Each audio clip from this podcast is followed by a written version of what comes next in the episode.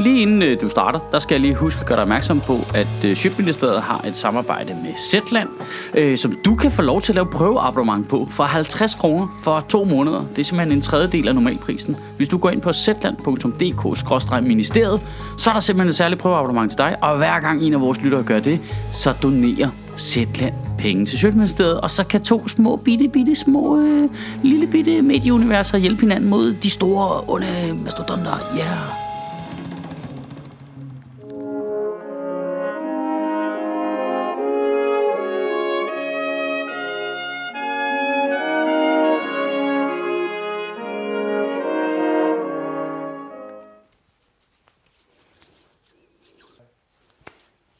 Goddag.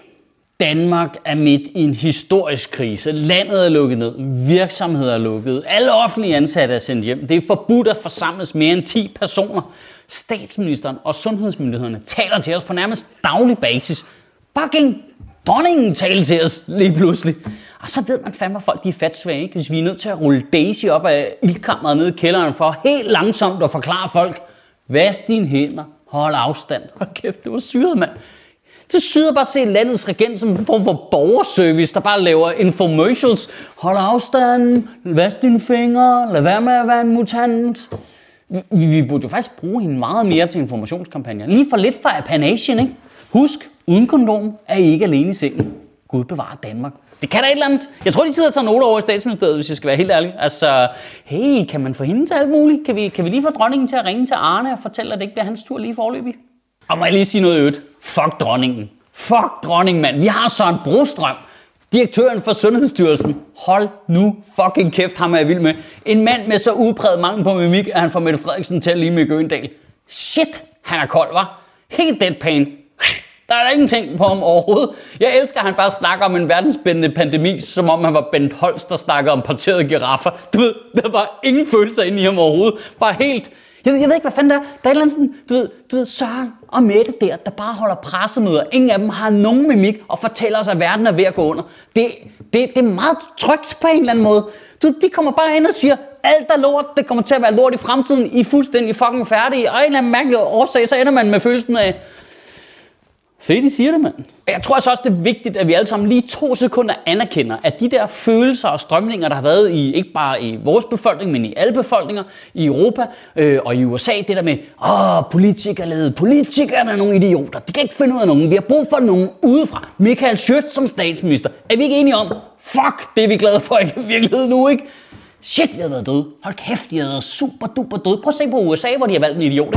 De er færdige. De er fuldstændig fucking færdige det år. Det bliver jo så tydeligt nu, hvor vigtigt det faktisk er, at vores politikere er levebrødspolitikere. Altså folk, der har været i systemet for evigt og har brugt hele deres liv på at lære systemet bag mekanismerne at kende, så de ved, hvor knapperne sidder, så de kan trykke på dem. Så når vores økonomi har brug for akut øh, hjertemassage, så er der lige pludselig bare nogen, der råber, frigiv den kontracykliske kapitalbuffer, og alle vi andre er bare sådan lidt, nu, nu finder du selv på ord, gør du ikke det? Men den er god nok.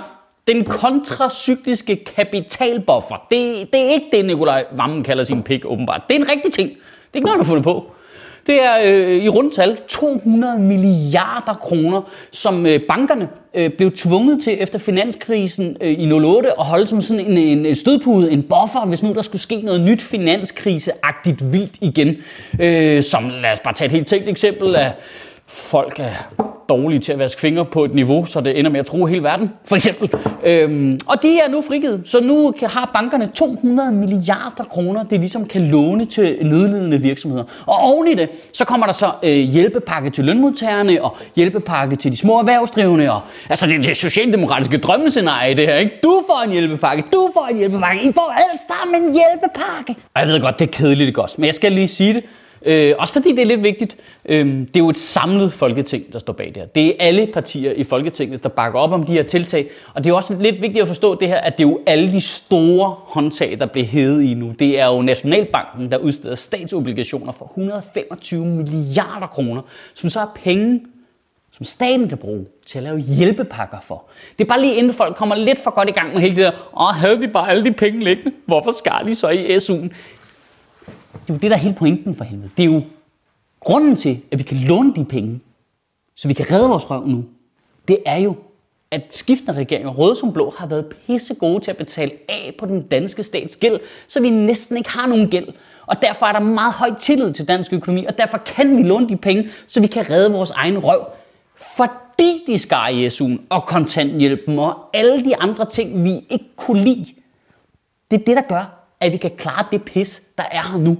Og jeg har altså også en meget udokumenteret mavefornemmelse, der siger mig, at de samme mennesker, der raller rundt og siger, Åh, hvorfor har de alle de penge, hvorfor klarer Det er de samme fucking amøber, der ikke kan finde ud af at blive derhjemme og står og spiller bærpong med deres uvaskede kønsdel. Så er det højt, egentlig.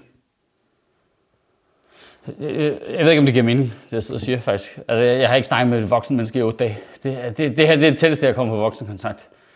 Det, jeg har bare gået rundt i en tog af bolddej og fagblyant og fucking samme banke, banke på joke igen og igen og igen. Det er ligesom Groundhog Day, hvor i stedet for Bill Murray, så er fucking Sigurd Barrett. I er dog faktisk heller ikke rigtigt, det ved jeg også godt. Jeg sidder bare og snakker med mig selv jo.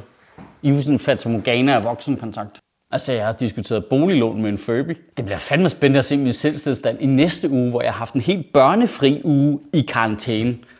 De her taler, de er jo bare ved at udvikle sig til et regulært socialt eksperiment nu. Noget af det mest positive ved den her situation, vil jeg trods alt sige, det er, at vi nu kan takke regeringen for, at vi undgår de der pinlige episoder, hvor man møder en, man kender, men man ikke rigtig er venner med, som sådan lidt, at vi på kram, at vi på high five. Ah, vi er på 3 meters afstand. Perfekt. I ugen, der kommer, der synes jeg, du skal tænke over det. Nej, vent lige lidt. Hvad fuck lavede Rasmus Paludan til det der pressemøde?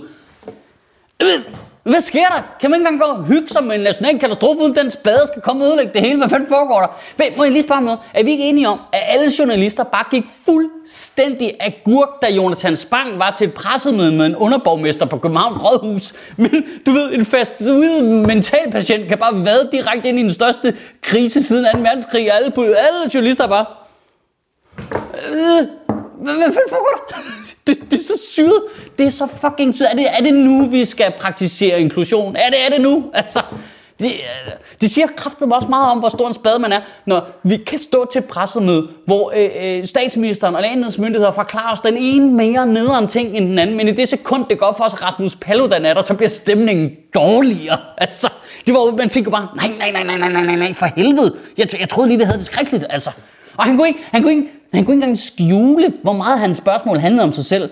Øh, er det ikke i strid med grundloven, at jeg ikke må demonstrere, eller jeg mener, at man ikke må samles mere end øh, 10 personer? Og statsministeren, der basically bare svarer, øh, du, det du fejler, det smitter ikke, du kører bare.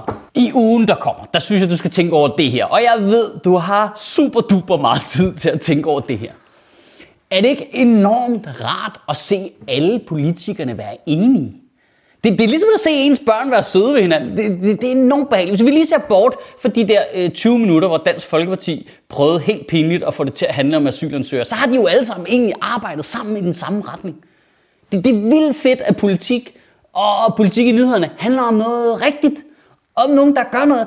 Værdipolitik er væk. Strategi og taktik er væk. Der er ikke noget med at vil vælte regeringen. Der er ikke, alt det der pis, det er bare væk. Det er bare helt pragmatisk håndtering af problemerne. Jeg, jeg synes bare, at vi alle sammen lige skal huske det. Vi skal bare lige huske, de kan godt jo. Hvis de tager det seriøst nok, så kan de godt. Det er lidt skræmmende, at det så også understreger, at de ikke har taget det seriøst førhen og ledet landet. Men nu kan, nu kan de. De kan. Vi har set, de kan. Så øh, når hverdagen vender tilbage, og de begynder på alt, så jeg skal bare lige... Jeg ved, du godt kan. Tag dig sammen. Du kan godt. Kan du have en rigtig god uge og bevare min bare røv. Nej, prøv lige at se, det er Zetlands logo, der kommer hoppende der. Øh, det fungerer faktisk sådan, at hvis du har lyst til at oprette et prøveabonnement, så kan du få et i to måneder for 50 kroner. Det er faktisk billigt. Og hver gang en af jer gør det, så donerer Zetland til Sjøtministeriet. Du kan gøre det inde på zetland.dk-ministeriet. Sjøtministeriet lever af dine donationer. På tier.dk kan du oprette et donationsabonnement, hvor du giver lige præcis det beløb, du har lyst til. Og så kan vi lave flere interviews på Nørrebro Teater, flere taler, sende Sofie Flygt mere på gaden. Og hvis ikke du gør det, så er du en big and shows.